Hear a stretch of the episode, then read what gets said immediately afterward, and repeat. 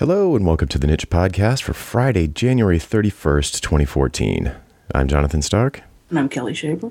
and we're here to talk about building apps that run everywhere using open web standards like HTML, CSS, JavaScript, REST, and JSON. This week, we discuss Kelli's new Raspberry Pi, what to do with it, how to program it, and what she loves about it. Mmm, Pi. Please stay tuned. The Niche Podcast is next.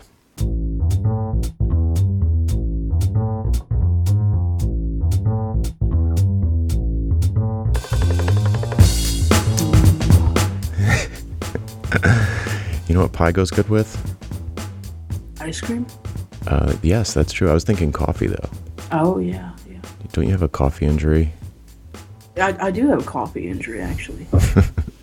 You told me you told me to remind you about your coffee cup injury. yeah. I, I bought an insulated coffee cup.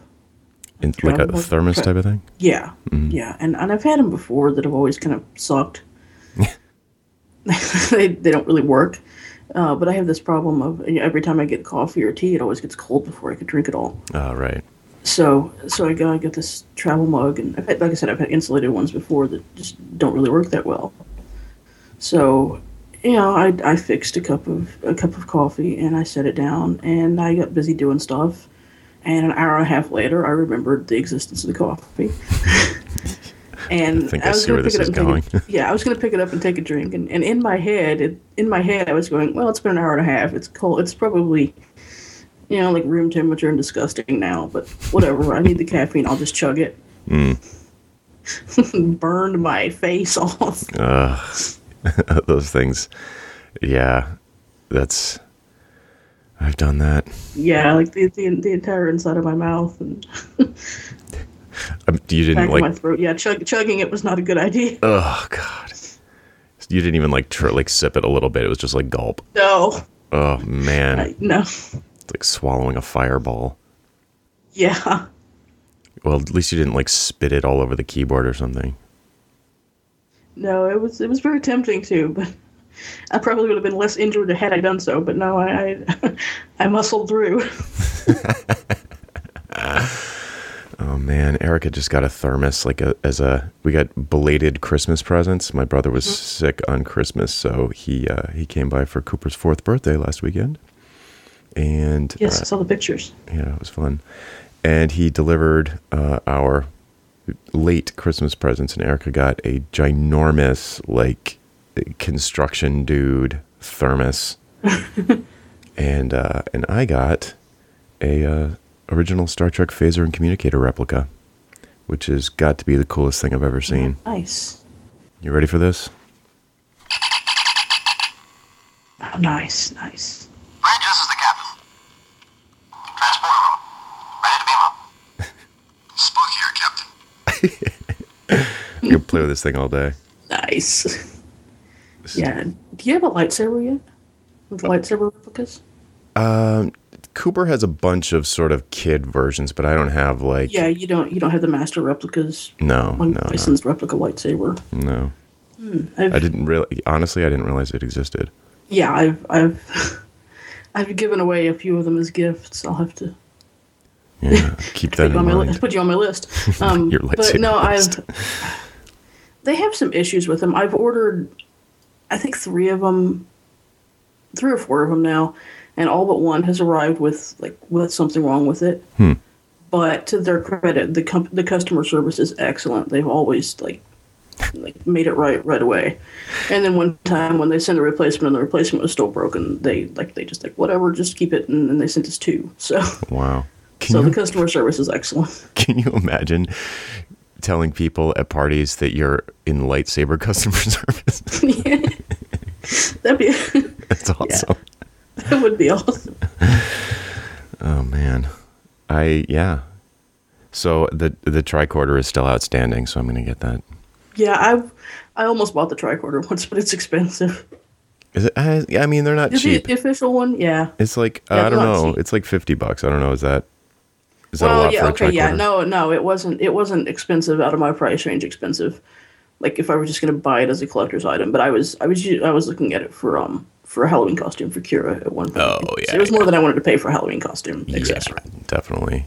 get like a granola bar box and put a, a big piece of tape on it, maybe. Exactly.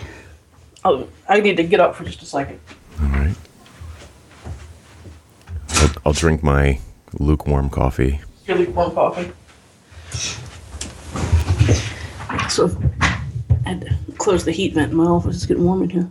Um, Actually, my coffee my coffee could use a little warm up. I might. I'll just. I'm just gonna do that. Hold on. No, that's better. It's better, yeah. Sound effects. Okay.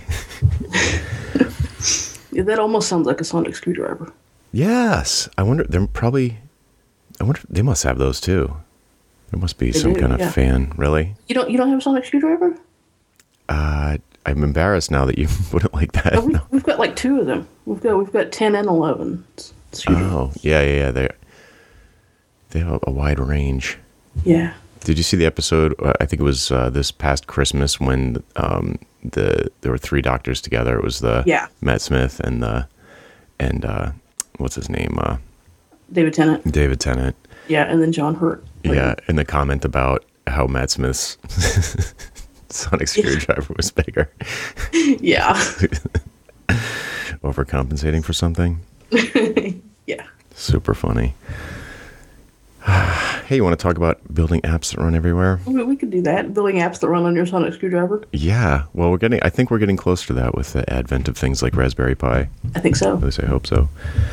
Um, but first, I've got. I've been collecting a pile of sort of um, housekeeping stuff that uh, might be interesting to blast through.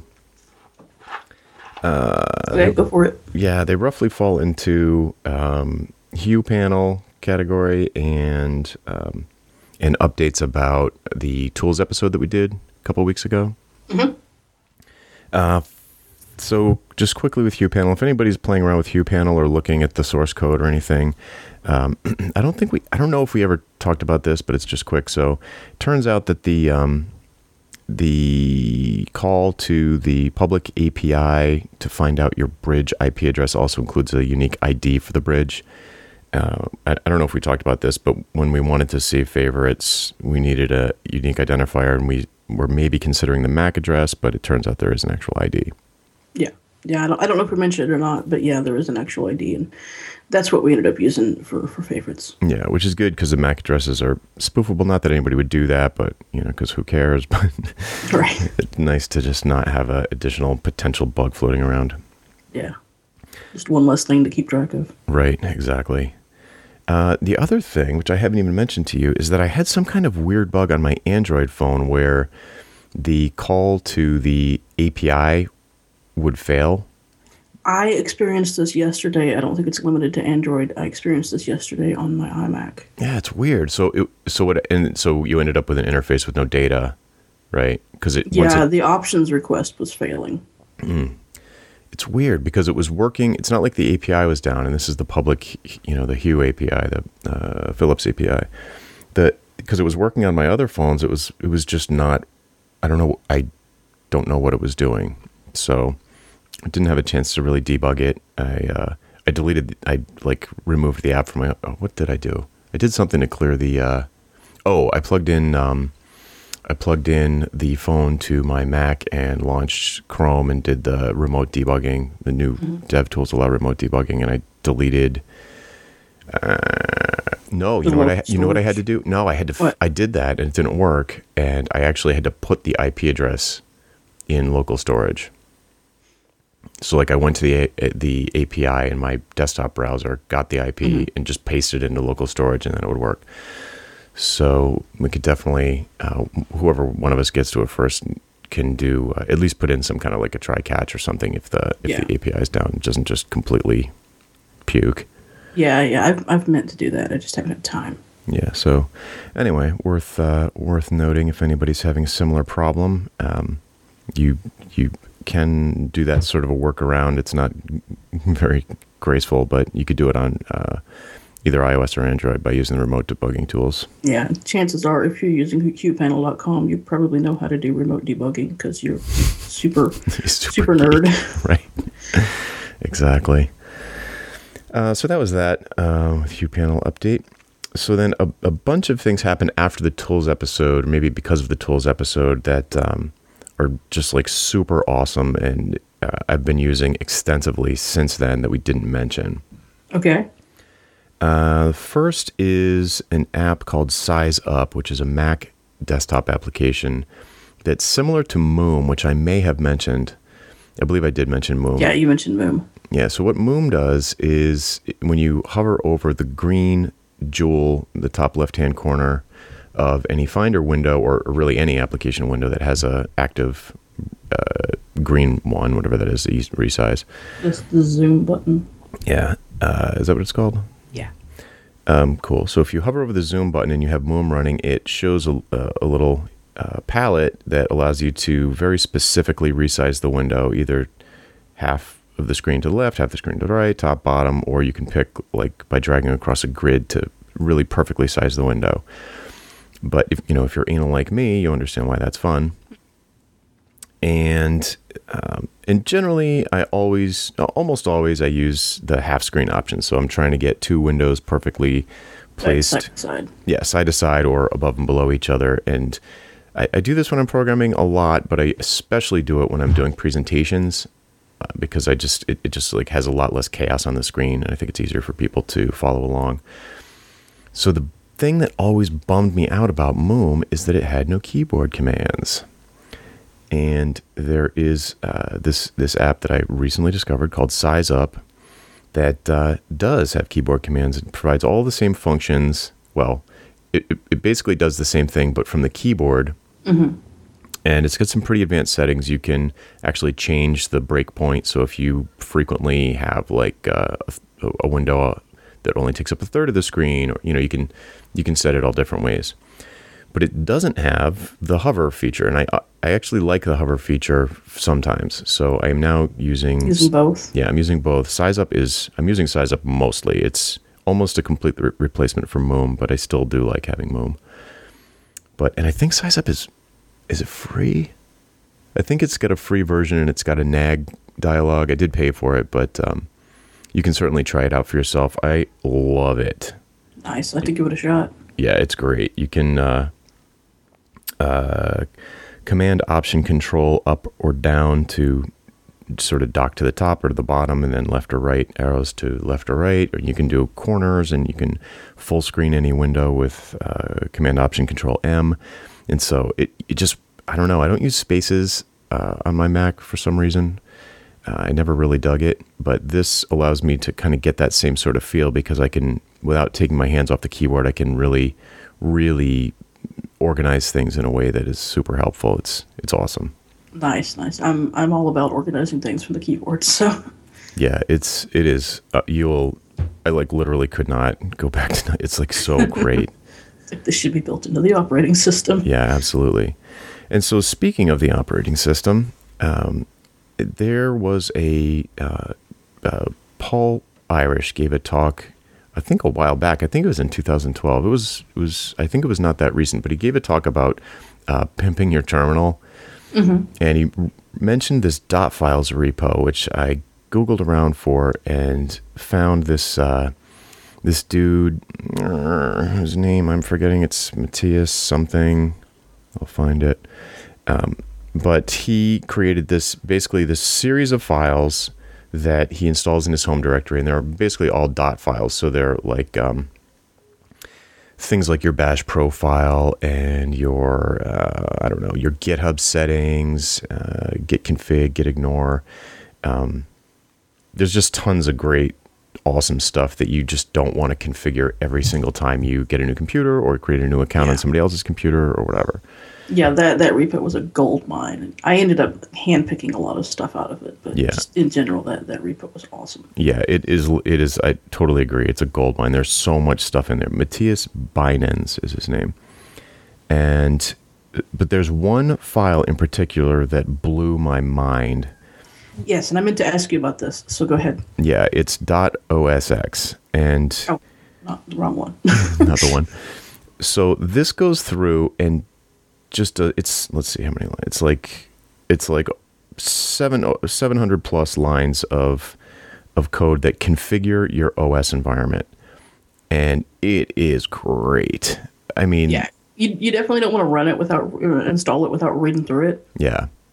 But I made it's got a lot of good stuff in it. Oh, it's just tons. I, I made a couple of tweaks, very, very few tweaks. There's a couple of things it does that I that are really bizarre, and I don't know why it does it. So maybe if I knew why, I wouldn't have tweaked it out. But for example, um, he sets the computer name, the host name, the local host name, and et cetera, et cetera, to like this weird binary string. I don't know if that's to like for so his name doesn't show up in like air sharing or or other people's um, Finder windows when he's on like a public network or what the deal is. But I don't like that, so I turned it off. Um, but there, are, it's just it's just like endless the stuff that it does. It like changes the highlight color system wide. It changes the help palettes so that they're not modal and like always floating on top. It allows you to install dashboard widgets on the desktop. It, it's like it, it shows POSIX paths at the top, POSIX paths at the top of all the Finder windows. There's just a million, million things. I'm not even even remembering the like most awesome things. Yeah, It automatically like safe deletes the trash every time, so it's like a true delete when you empty your trash. So it just there's there's there's keyboard shortcuts to show and hide the desktop icons, which is great for presentations. yep. It allows you to you- can quit the Finder yeah, for the you know so when you're when you're uh, again for presentations if you're command tabbing through open applications the finder doesn't show up there and your desktop uh, icons are hidden which is great i used to always throw my desktop icons and then put them all back 'cause they're, all- they're Yeah. all shortcuts anyway uh, it automatically turns on developer mode in a bunch of different applications it's it's endless uh, but one of the the most rock your world things that it did for me, and I know you dig this too, is that it customizes your terminal application. yes, I tweaked for the sum, Mm-hmm. but yes, I, I I am using it. Yeah, I it's like it it adds like a bunch of different. It, first of all, it changes the way the prompt works, which I I don't know why. I just love it though. Yeah, it took a bit to get used to, but I really like it. yeah once you get used to it it's amazing but it gives you like a, a, very a more colorful experience uh, which is useful and it gives you like instead of the s- sort of just plain old command prompt that you get it tells you um, you know who you're logged in as what machine you're on which is actually helpful for me Yeah, Um, that, that part I took out of mine. Oh really Yeah, because I've got like two machines. I see. Yeah. Uh, and then it's got the path to the folder that you're currently in. So it always shows you the, the current working directory, which is super nice. And then this is sick. If it's a Git directory, it tells you what branch you're on. I love that. Yeah. That has saved my bacon already Mm. since since doing it. Yeah, that is fantastic. Uh, it also shows you if the if the if it's dirty or whatever I don't know what you call it in the Git world, but it's if you have uncommitted changes, it has a little asterisk next to it. It's ridiculous. It's great. yeah, there's a bunch of Git tweaks, uh, a bunch of bunch of great aliases. It goes on and on and on. If you use a Mac and you are even reasonably comfortable with the terminal, you have got to get this and install it.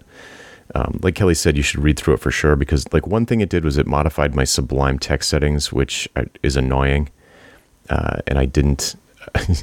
I keep on meaning to re- ask you to re-instruct me how you you got mine set the way it was before because I can never remember. But uh, that's one thing that I would change. Um, but but overall, it's just ridiculous how awesome it is. It is. It's. I, I like it a lot. There's. Uh, you're probably using more of it than I am. I just I went in and, and cherry picked a, a handful of things, but there like it's just a, an amazing amount of stuff in there. Yeah, yeah, And oh, but this brings me to another another question though. Mm-hmm. Um, you had showed me the functions for doing what you wanted to do, which was open MAMP from the current directory. yeah, yeah. That's the next thing. Yeah. How did um I got I've got the function file on like, like the, the dot functions file with, Mm-hmm. with the function in it. How do I run that? Uh, so this is this is a perfect segue.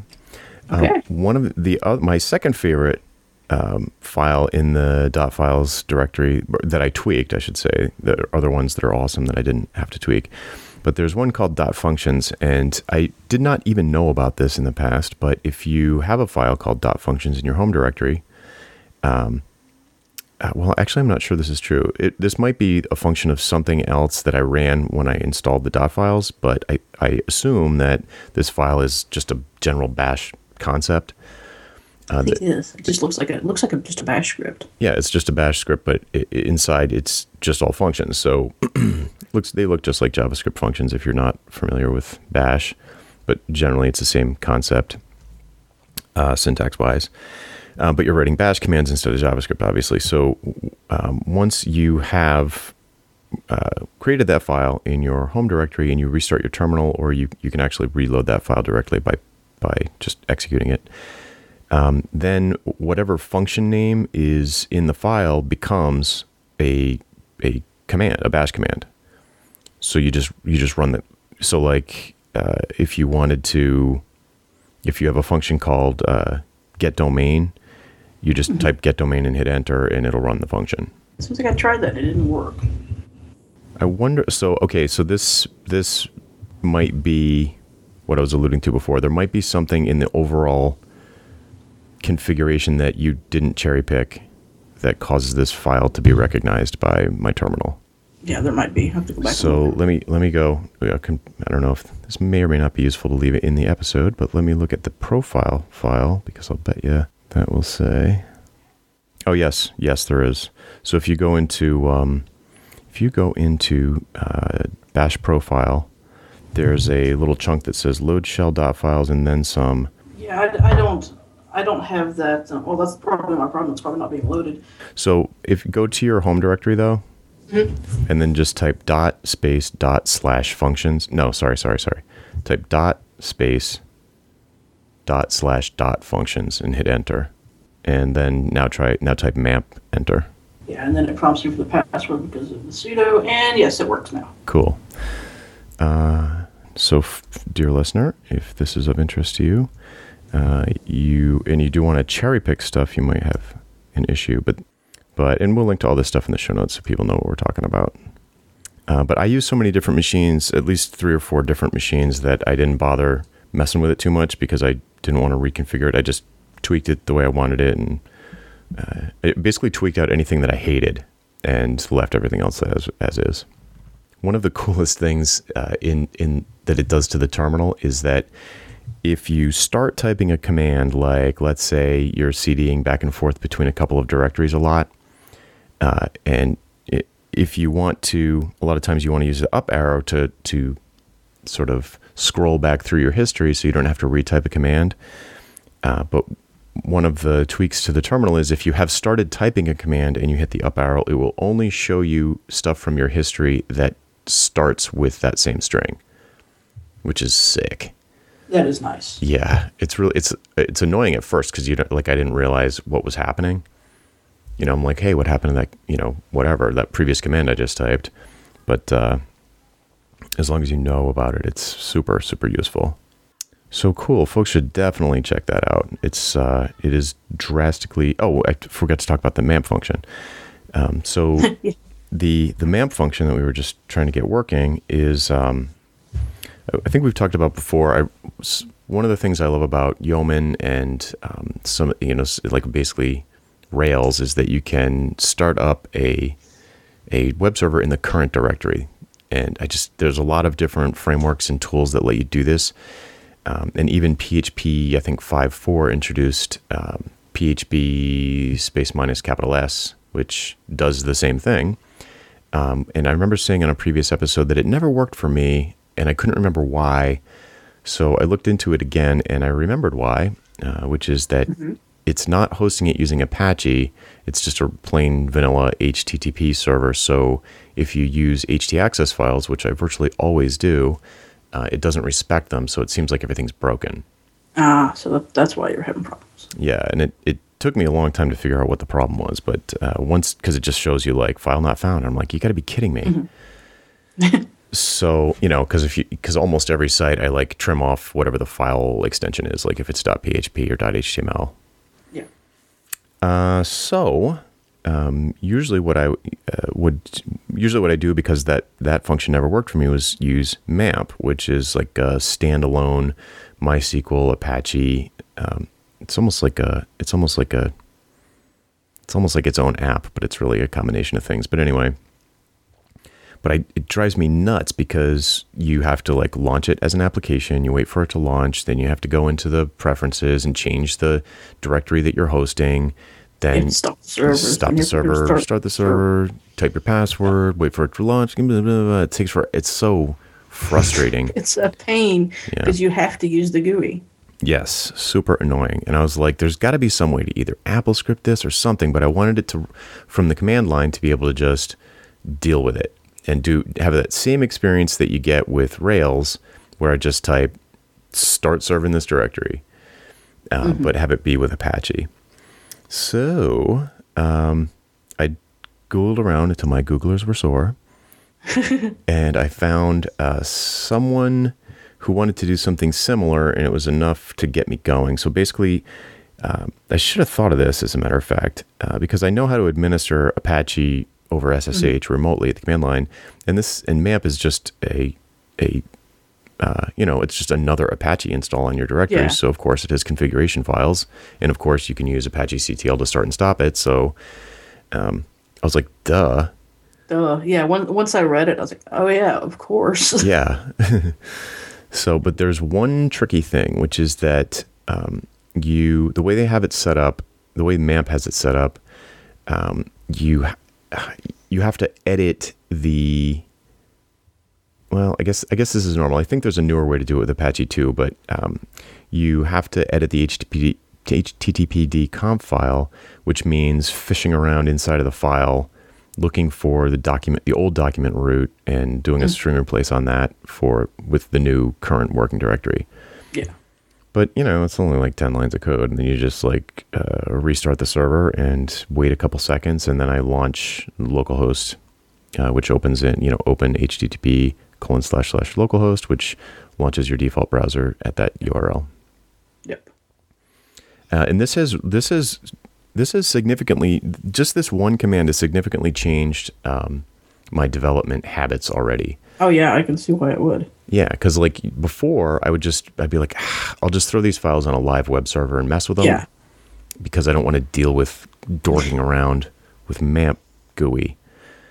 So uh, now I can just like just type MAMP, boom, done. I'm pointed at the file. I can start editing immediately.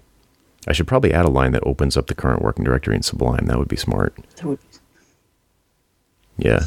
The command should be like do work. yeah. So I'm I actually, I'm going to do that actually because I always do. That's exactly what I'm always doing, which is like, Yeah. oh, I Yeah. want to work on these files. Yeah. Um. Oh, speaking of, of, of things you were automating, um, how did you have any any luck with your adventures with Capistrano for PHP deployment?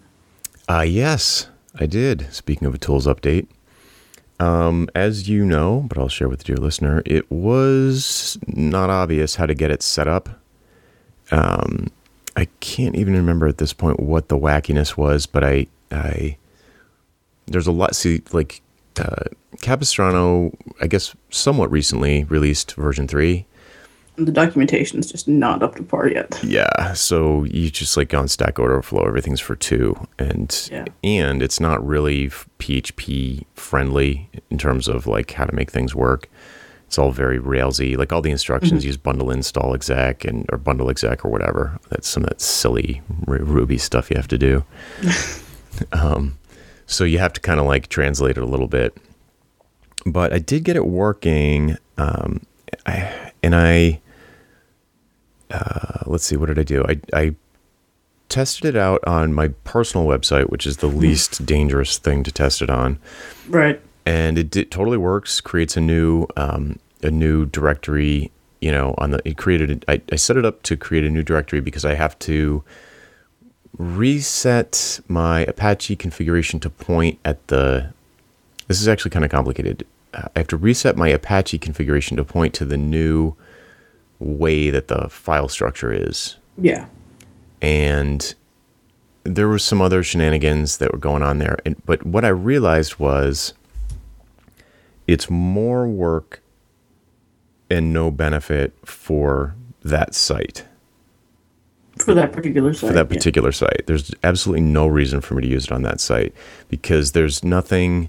I don't need to do any. Like the power of it really for me comes from the the stuff that you can have it do after it's sent things. Right. Like you can have it migrate the database, compile your static assets. Yeah, all that stuff. Restart your server. Totally. You don't need that with a small PHP app. Right.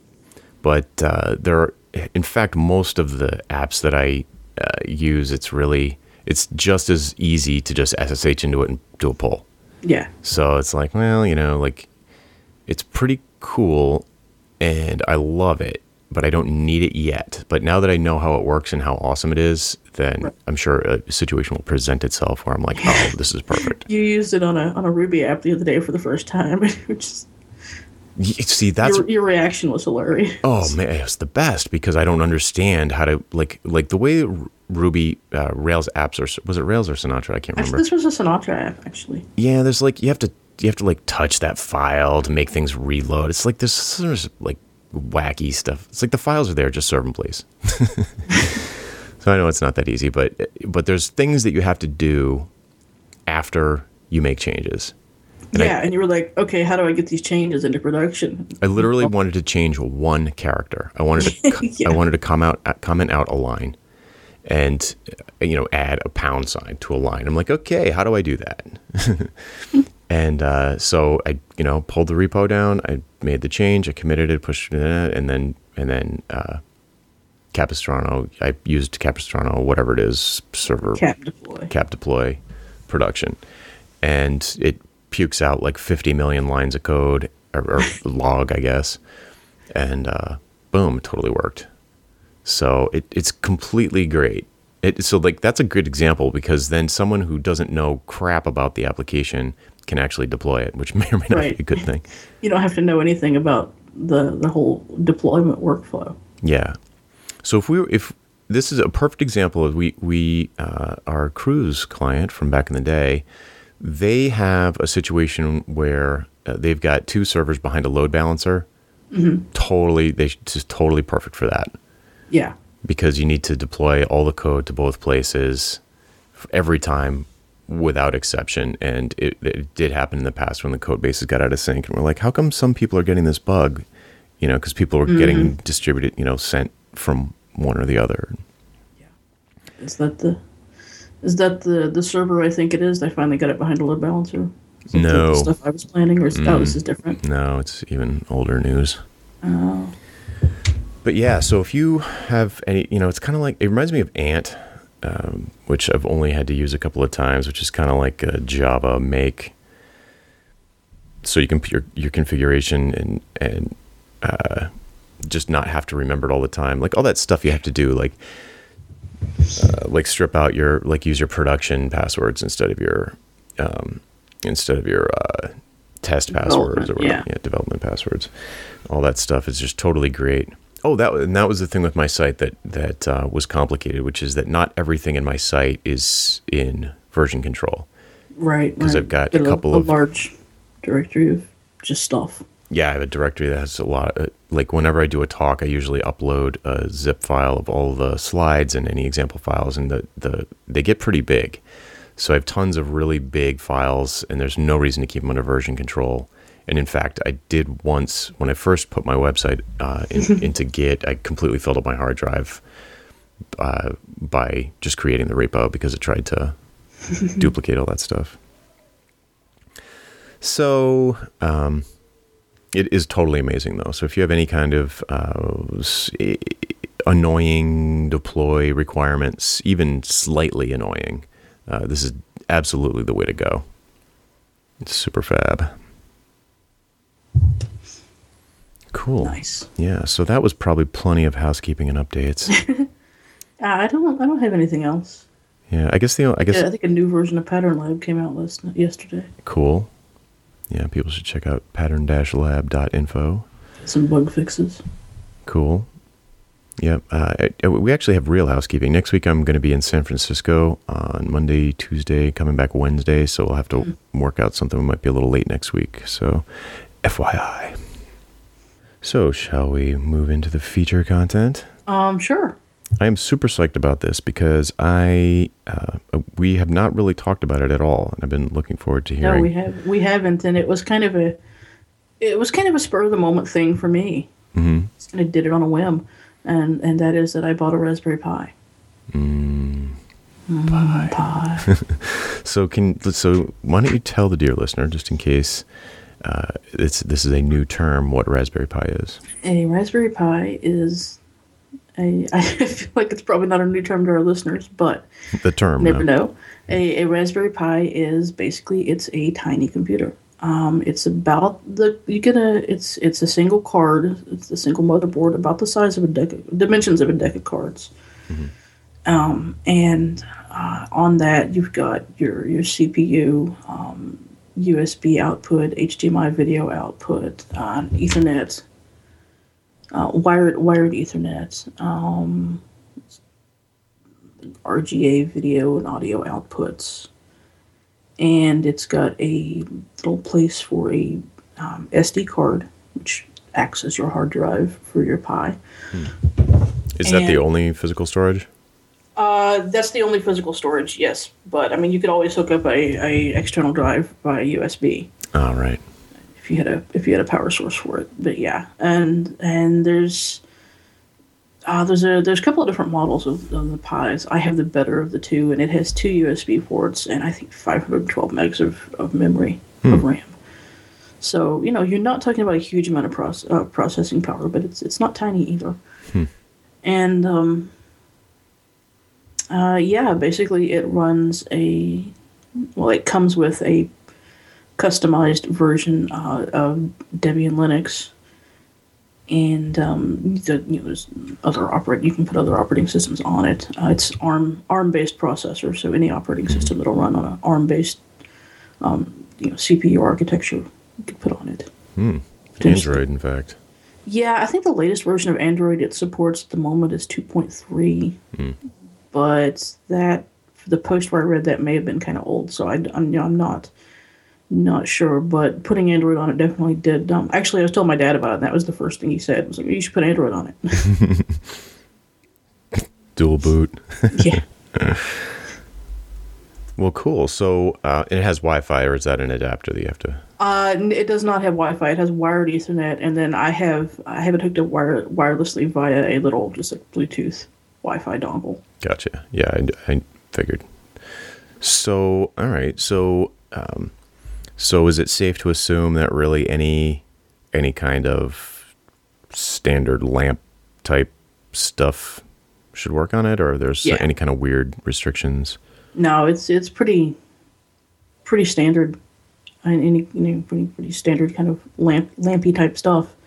Um, yeah, the the other thing. Oh, the other thing uh, I forgot to mention about the the Raspberry Pi that makes it awesome is it's got this. Um, it's got these these header. It got the headers on the motherboard exposed where you can plug in like this this yeah you can put in a, a, a breakout board and a cable to it and, and then you can do all kinds of all kinds of neat breadboarding and you can hook up arduinos or you can hook up sensors or, or that kind of stuff to your pi that's interesting. Yeah. So it's expandable the, the same way an Arduino is, basically. yeah yeah which i have not done any of that and i'm, I'm not sure i want to right now I'm, i may at some point but Yeah, I have a, an Arduino, and I I played with it enough to be like, wow, this is really not plug and play. Like you really have to. Yeah. I mean, talk about it's like I I don't have the patience for hardware debugging the way I did when I was a kid.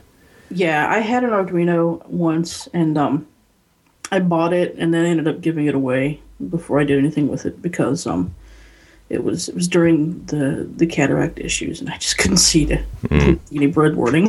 Right. Yeah, it's a little tricky. feels like, uh, well, it, it seems like the Raspberry Pi is more like, um, kind of ready to go out of the box. It's a different thing though. yeah, yeah. The Raspberry Raspberry Pi out of the box out of the box, you've just got a tiny Linux computer. Yeah, and how Oh. like so? How much does it cost? Like this? It's like thirty five dollars. Oh that's like le- that's like less than a Chromecast. yeah, yeah. I ended up. I got a. I got a kit that has the um. Uh, it's got the Pi and it's got a case. Uh, yeah, thirty five dollars gets you just the board. if you want a case, you gotta gotta buy one or make one. And I, I ended up getting a kit. It's, it was the case and the um, the the Pi, the Pi, the case, the memory card, the Wi-Fi dongle, an HDMI cable, all the breakout board stuff, and like some resistors and LEDs and switches and that type of stuff. Mm-hmm. Uh, and it was like sixty or seventy bucks, I think. Phew, man. So you know, and assuming you've got any kind of monitor like a TV Yeah, that has HDMI or anything, and uh, a keyboard, you know, you'd need the peripherals. But so if you were gonna, so you so you get the two USB. If you had just one USB, like, would you be able to? I guess you don't need a mouse, right? It's just well, how do you interface with it? Okay, yeah. Um, initially, initially, I had set it up. Um, I had, I had that keyboard. That keyboard you sent me hooked up to it initially, which was hilarious. the keyboard is huge and the pot is tiny. Yeah, just mount the. We were Yeah, joking tape, about tape the Pi to the keyboard. yeah, and then get like VR glasses and Yeah. plug them in over USB. Just sit at the Starbucks with a, with a giant keyboard, a giant keyboard, no no visible computer, and goggles. Google Glass. Yeah, I want to do that, but uh, yeah, yeah. So I, I mean, I had it hooked up to. I've got a second monitor here, and I had it hooked up to that, and I had the keyboard. And um, then once I got the Wi-Fi configured on it, yeah, I had this issue of like, okay, I need a keyboard and mouse, but I've only got one USB port. it. hmm And I'm thinking, well, I could I could hook it up to a powered USB um, hub, Right. um, because I have a I have a, a US a TARDIS USB hub. Who doesn't? exactly. And um, but this is actually my replacement TARDIS USB hub, and it did not come with the. It's it's not powered like the original one was that got destroyed in the lightning strike. Uh, Um, so naturally, instead of of buying a power supply for that USB hub and having something potentially useful going forward from here on out, I bought a a tiny keyboard that also has a trackpad built in. The whole thing is about the size of like a video game controller. yep, yep, yep. Is it Bluetooth or USB? Uh, it is Bluetooth. Yeah, I've got one of those too. Yeah, and so then I just plugged in the Bluetooth dongle and and I was using that.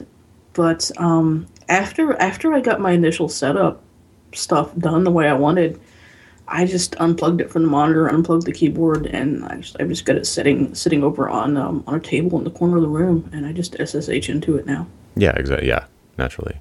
So I don't know if I don't know if you said this and I missed it, but it doesn't have like uh, Ubuntu, like an Ubuntu style desktop. Yeah, it does. Oh, it, does. You can- Okay. And it does, and you can you can configure it to start into that automatically if you're going to have it hooked up to a to a display or something. You probably want to do that. Mm. That's cool. This is so cool. Like because, I mean, I just love the affordability of something like this for kids Yeah. to just hack on Yeah, and just goof around with. yeah, and the thing about it I've found that I really love, it's like you can just experiment and go crazy with it, and like you don't have to like say you've got a setup that you like, mm-hmm. and you want to get crazy and experiment and do something weird. Mm-hmm. Okay, no big deal. Pull out the SD card and spend four bucks and plop another one in there. You know, So, but the OS is stored elsewhere. no, the OS is stored on the SD card. So, okay. So if you put in a new SD card, what do you? What's the setup process? Um, actually, you can down you can download. they they call it Noobs. It's their their new out of box software, which is a, a, a name created for the sake of an acronym, I'm sure. and um, you, just you just download it to your SD card from your regular computer. So presumably, Oh, oh, oh, SD so you- you- on your computer. I see. So you load up the SD card elsewhere and then stick Yeah, it. just plug it into the Pi. I see. Well, that seems that might. Be, uh, so if if the Raspberry Pi was your only computer, you'd be SOL. Uh, yeah, Okay. yeah. The, unless unless you you know, of course you can you can buy preloaded SD cards with the Pi software on them. But Oh, okay. Cool. Well, that makes sense. Yeah, but yeah, I mean, I I love how easy it is to experiment with things because you know, it's okay. Like right now, the setup I have right now is, uh, which I'm I'm still not entirely sure what I'm going to do with it. Maybe we can brainstorm some ideas. Um, I don't have Apache or anything on it, but I've got uh, I've got Node.js and and Redis. So funny. Node.js and Redis running on an SD card Mm-hmm. and a computer that's small enough to tape to a keyboard. Yeah, yeah, it's it's sitting over on a sitting over on a, a little end table in my office right next to my Mountie Moose. Sergeant Morris Bull Moose. Well, at least somebody he's you know watching over it. I'm sure. Yeah, So you've got security. I do. I do. that's, that's my that's my security for my pie. Awesome. It'd be funnier if it was Yogi Bear because he loves pie. So anyway, the so this is this this is the sort of quandary, which is that uh, I think without exception, all of this sort of fancy, newfangled Internet of Things stuff I've bought, I don't stick with like or like or I can't think of a practical application. Like I can't think of some reason why I need it. Um, the the Except uh, for the lights. except the lights. The lights are killer, and I think well, and and the Nest. To tell you the truth, I mean Nest Nest is very practical. Uh, it's not just for n- not for our lifestyle, but um, right. but they do the the Nest team. Now owned by Google. Uh, they have their mandate, like their thing, is to kind of reinvent unloved products that just like have never been updated. So you know, the next one was the smoke detector, and um, and who knows what will be next? Maybe baby monitor, like something that something that is inherently useful, that just really is in drastic need of a redesign. And oh, while we're at it, let's make them talk to each other so that we can do smart things. So, like the, for example, the smoke detector, uh, it I don't think it does it right now, but it is set up to uh, in the future, uh, after a software update, to talk to your Nest. So if you've got, um, let's say your Nest is you know in your living room, which is not a heavily trafficked room during the day, it, like for example, I spend most of the day in the basement when I'm home. And if I had a smoke detector down here, it would tell Nest that someone's still home, even though nobody has triggered the the motion sensor in the thermostat itself because no one's been in that room.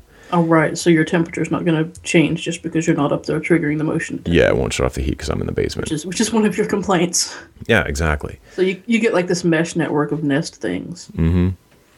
So, and that seems really practical. But now, other sort of standalone things I've I've tried. Um, that, uh, in fact, the most recent one, what the heck is it called? Spotter. Uh, that quirky thing from Quirky. Yeah. it just hasn't. it's it's really cool it's it's very self-contained it looks like a, a little hockey puck it's magnetic you can stick it to stuff or you know do motion sensing i cannot think of anything to use it for Yeah, that's that's kind of why I haven't like I bought when I bought the bought the Pi, I went ahead and got the kit so I'd have the the breakout board. They call it a cobbler, which is hilarious. Mm. you can kind of cobble stuff onto it. to the pie Yeah, cobble stuff onto your pie. They call it a cobbler, which is it, Nice. It makes me laugh every time. I'm, I'm easily amused, but um, so I mean, I got it in case I wanted to do something because I thought, yeah, I can see myself doing that in the future. But in reality, I'm like, okay, what am I going to do? And I'm like, oh, I could make a weather station, but it's only going to collect weather data for like Yeah. right here, and I know what the weather's like right here because I'm here. Hmm. You know. yeah i can already look out the window Yeah. Yeah. Or or you know, check the widget on my desktop. yeah th- yeah there's uh, almost everything i can think of amounts to all the useful aspects basically amount to spying so like you could you can set up uh, because it's so small um, you could set up a webcam like a nanny cam right. there like for this spotter the, there's a motion sensor on the spotter and you could i don't know it, like it occurred to me that you could put it uh, like on if, if you're like one of those people that locks your liquor cabinet you could put it inside of the door and it's basically spying yeah, basically. you know what i mean Spy, spying or like some kind of cobbled together hackney home security system, in which case if you really feel like you need a home security system, you probably want one that you know is going to work.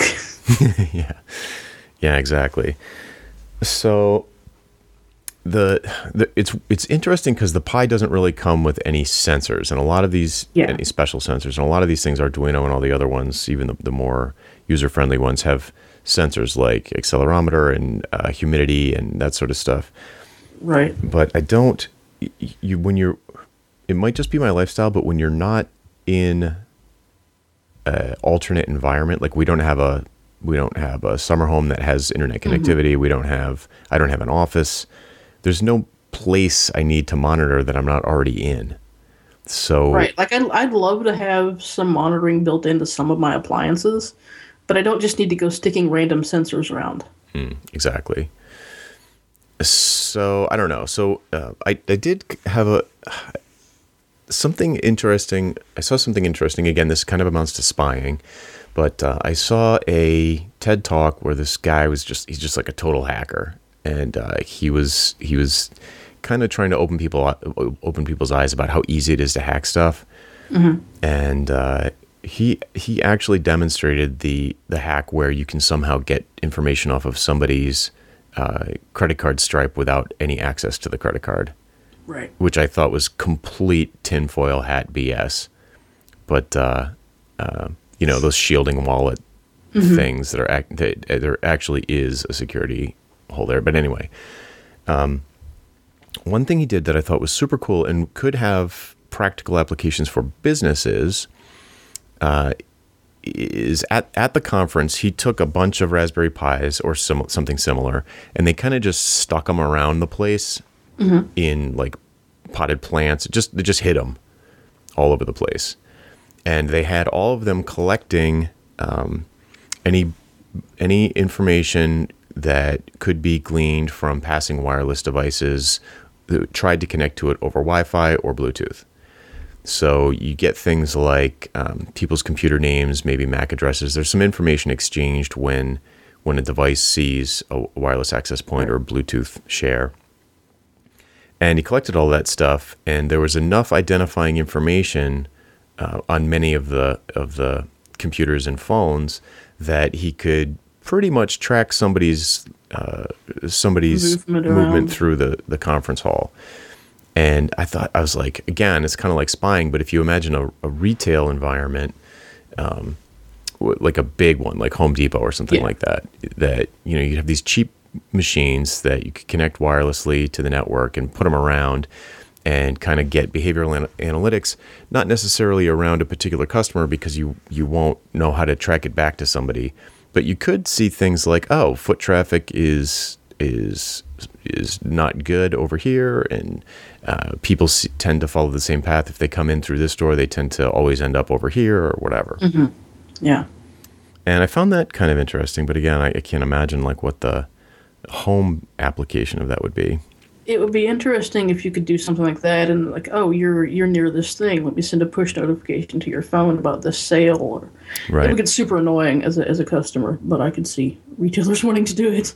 Yeah, I mean there are products like that now. Um, Yeah. Shopkick does that, and uh, but you have to have the Shopkick app installed, and you have to opt in for it. And the new Apple as iBeacons you should. thing, yes, as you should. And the new iBeacons thing is all about that. Uh, so it'll be interesting to see if that's um, in in terms of like uh, a customer touch point. I find it hard to believe that that I can't picture that catching on until like my Yeah. kids are old enough to drive. Like Right. it's going to take a generation of a generational shift before people are cool with that. I think. Yeah, I, I agree. Um, so you know, uh, but yeah, that's the you know if you go if you do a search for like uh, Raspberry Pi ideas, Yeah. pretty much everything that comes up is like, eh, you know, Yeah, and it's like there's a there's tons of things I could do with it that I'm just like, yeah, I don't really want to. But right? but um, I mean, on its own, without any additional hardware hooked up to it, it's basically just a tiny Linux box. Yeah, And uh, on the one hand, that's nothing special. On the other hand, it's super affordable, and being able to swap out the SD card makes it super easy to do, like, you know, completely change uses of, you know, or try something new, or right. I, I want to play games on, I want to, you know, I want to set this one up for games. I want to have another one for development or, or that kind of stuff. So, Right, right. Yeah, I mean, I can think it's it's like you could set it up as a BitTorrent server. Like there's like there's like things you could do. It's like a, a cheap way to maybe anonymize your um uh whatever you're doing, which sort of presumes that you're probably doing something you shouldn't do. But like, but not necessarily. I mean, you you know, you maybe you're a enemy of the state and like, or political. Uh, I don't mean enemy of the state and like a like maybe the state's not not happy with your uh, outspoken diatribes, and you know you don't live in the U.S. and that's not cool. Right. Ed, Edward Snowden uses Raspberry Pi. Yeah, no, does he? I don't He know. should. Yeah, I mean, that, but that's the kind of thing. Like, like I've heard of before. You know, you can have like, uh, uh like a, um, what you call it, like Linux on a thumb drive boot Yeah. to the thumb drive to just in like the whole operating system's in memory, so like nothing is stored. Right. So there, I mean, there's all kinds of. I don't know. I suppose there's all kinds of things you could do with it, but they're just not. Uh, for me, there's not too many practical ones. I want one, but I don't know what I would use it for. Yeah. Now, now that I've got it, I, like I said, I've, I've got um, Node and, and Redis, and I thought about just kind of setting it up to just sort of monitor and, and passively collect some some information from online things, Right. Yep. is uh, which I could easily do on my computer, you know, just as well. But There is a having- there is a there's something about having a tiny little dedicated thing for it. Yeah, I agree, and it's it's like my. I know you have. Uh, is it an iMac? You have like an actual desktop. Yeah, I have I have an iMac. Yeah, and my laptops are not necessarily always on, so there are some advantages I could imagine. Um, even if I just set it up to run cron jobs to ping servers to do stuff, Right. Exactly. that's actually that's a that's not a bad idea right there. You know, but then again, why? What's the point of having it in my house? It could be, it could be just as easily. I Yeah, could it put could that be a on, server on. yeah, five dollar a month server Right. So, I don't know. There needs to be some. I suppose. I suppose if there was an application where you wanted to do something like that, but it, it needs to be behind your firewall, so to speak, in order to do certain things. Like I don't know. Yeah, I mean, if I was going to send commands to the Hue bulbs, you have to be on your local network. Right. Uh, oh, there's an idea. You could set it up for remote access to your lights. So if you set it up as a web server, You could yeah, there you go. Some kind of dynamic DNS. Right. So you can you could tunnel into it from outside, and uh, It, it would control your lights. yeah. That's a good idea. Thank you. it only took us an hour, Yeah. but yeah, something like that. So I I love that it exists, and I totally want one. I'll probably buy one. yeah, I'm I'm having fun with it. If, if I I don't know if I'll end up what sort of practical application I'll end up for end up with, but Yeah. I how how big is it when you put the Wi-Fi dongle on it? when I put the Wi-Fi dongle on, I let me see if I have a picture here I can send you. But I mean, the Wi-Fi dongle sticks out. Like I have a fairly, I have a large dongle. but um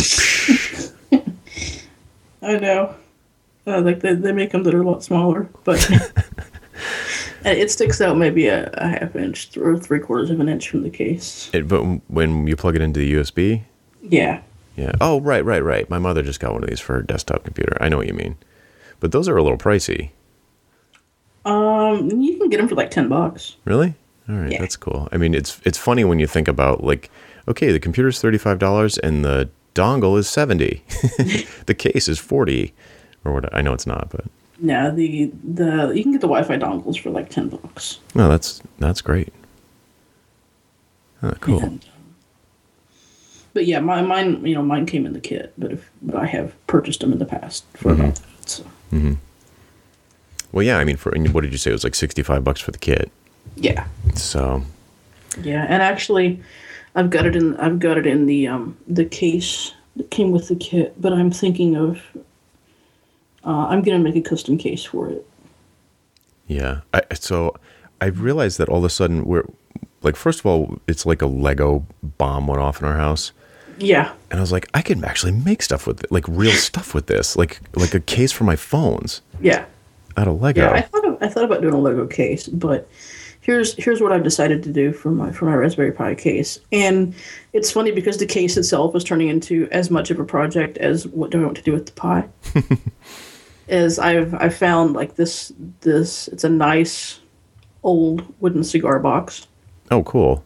So I'm gonna put it in there, and then I'll make a thing to the side of it where I can just like store various memory cards that are essentially my swap- swappable hard drives for my Pi. Oh, I love that.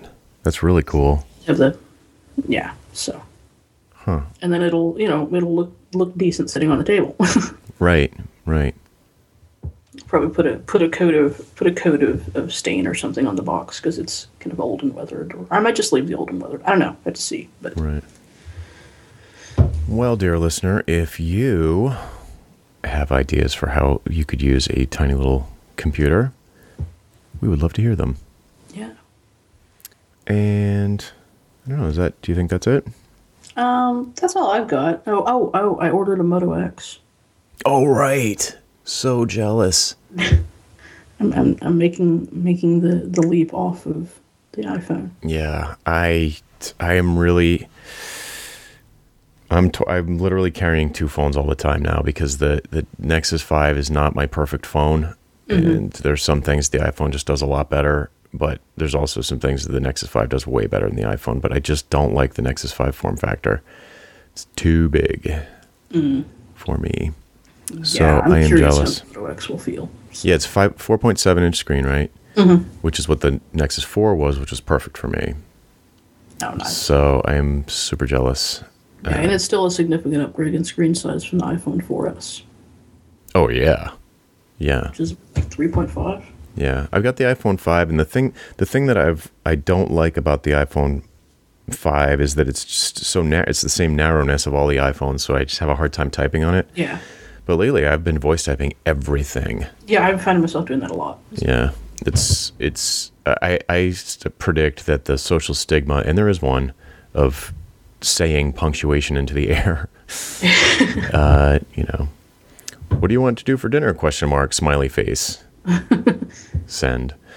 Is uh like that will go away. I think. I mean, you talk to your phone already when you're on a phone call. Right. Uh, it's it's it is a little weirder because you do say say things that you wouldn't say. You, people can tell you're not in a conversation. Right, right. They can tell you're talking to a machine. Right. And one might ask, well, why don't you just call the person if you're, if you're Yeah. uh, texting back and forth? But it's Exactly. it's totally not the same thing. It is. It's totally, totally not the same. Um, but uh, yeah, I still have this, this, this problem. Um, is that that's voice translation on the iPhone sucks sometimes. Oh yeah, it's way better on it's way better on on Android. And even Uh, even inside of the inside of the Google apps on iOS, it's way better. Yeah, I was I was sending a text earlier, and I was I got tired of typing at about two words into it, so I started talking, and I was gonna and the the entire contents of the text were were was uh, okay. The changes are good to go and have been merged. And it came out as okay. The changes are good toga armor. And have armor. The, t- the changes are good toga and have armor. Because that's a reasonable thing to think. exactly. Yeah, I mean, you can see like when you see the the Apple voice typing, it's you can see that it's taking the audio, it's sending it to the server, and it's turning it into something and sending it mm-hmm. back. Where the Google stuff is like real time, it's figuring out what you're saying contextually. So yeah, so you don't have to. Like, oh man, now I have to go back and like redo half the message. Yeah, you can you can see there's two things about the Android experience that are way better, or the, it's really the Google experience because it is on iOS as well. But is that you can see what it thinks you're saying while it's going, so you know when to stop if it's screwed up. Mm-hmm. And if you hit the backspace key, it will delete the whole mess, and not just like tap tap tap tap tap character by character. Yeah, So it's those two things make it drastically better on Android because you know you're walking this fine line between is it easier to type it and and consider that it'll be probably more accurate or is it easier to say it? And so the longer the message gets, the farther the more likely it is that mm-hmm. saying it will be easier, but then if it goes horribly wrong, at the beginning. now it would have been easier to type it because it's going to take you 5 minutes to delete it. Yeah. So it's interesting, but it's it's good. and it's like a good enough now, and it's just going to get better. So I, voice is going to be for sure the. yeah, It's going to be a major input method. yeah. So, but yeah, I, I should get the should get the Moto X on February third. mm. okay Oh God, I want that so bad. I want one of the wood ones. I got a red one. Yeah, it looks sharp. I saw it. Yeah, it's it's it's red with a, a black a black face and, and then like silver buttons and trim. Yeah, I've gone through the I've gone through the the build your own site a couple of times and just like Yeah. become totally paralyzed by options. I did the same thing on that bag site you sent me. Mm-hmm. What was that? On uh, Timbuk2. Timbuk2. Yeah, you can Yeah. configure your own bag. And I was like, oh, I just went just went nuts. And then I was like, oh, I can't decide between these three that I made and add in all these special features. Next thing you know, it's a six hundred dollar bag. Yeah, yeah. I, I have that have that problem, but I'm I'm I'm very happy with the last bag I bought from them. So I think that'll be my be my bag for a while. Cool. Yeah, I gotta get a new one. Anyway, we don't need to bore the dear listener with this. That's our show for this week. I'm Jonathan Stark. I'm Kelli Shaver. We hope you join us again next week for the Niche Podcast. Bye. Bye.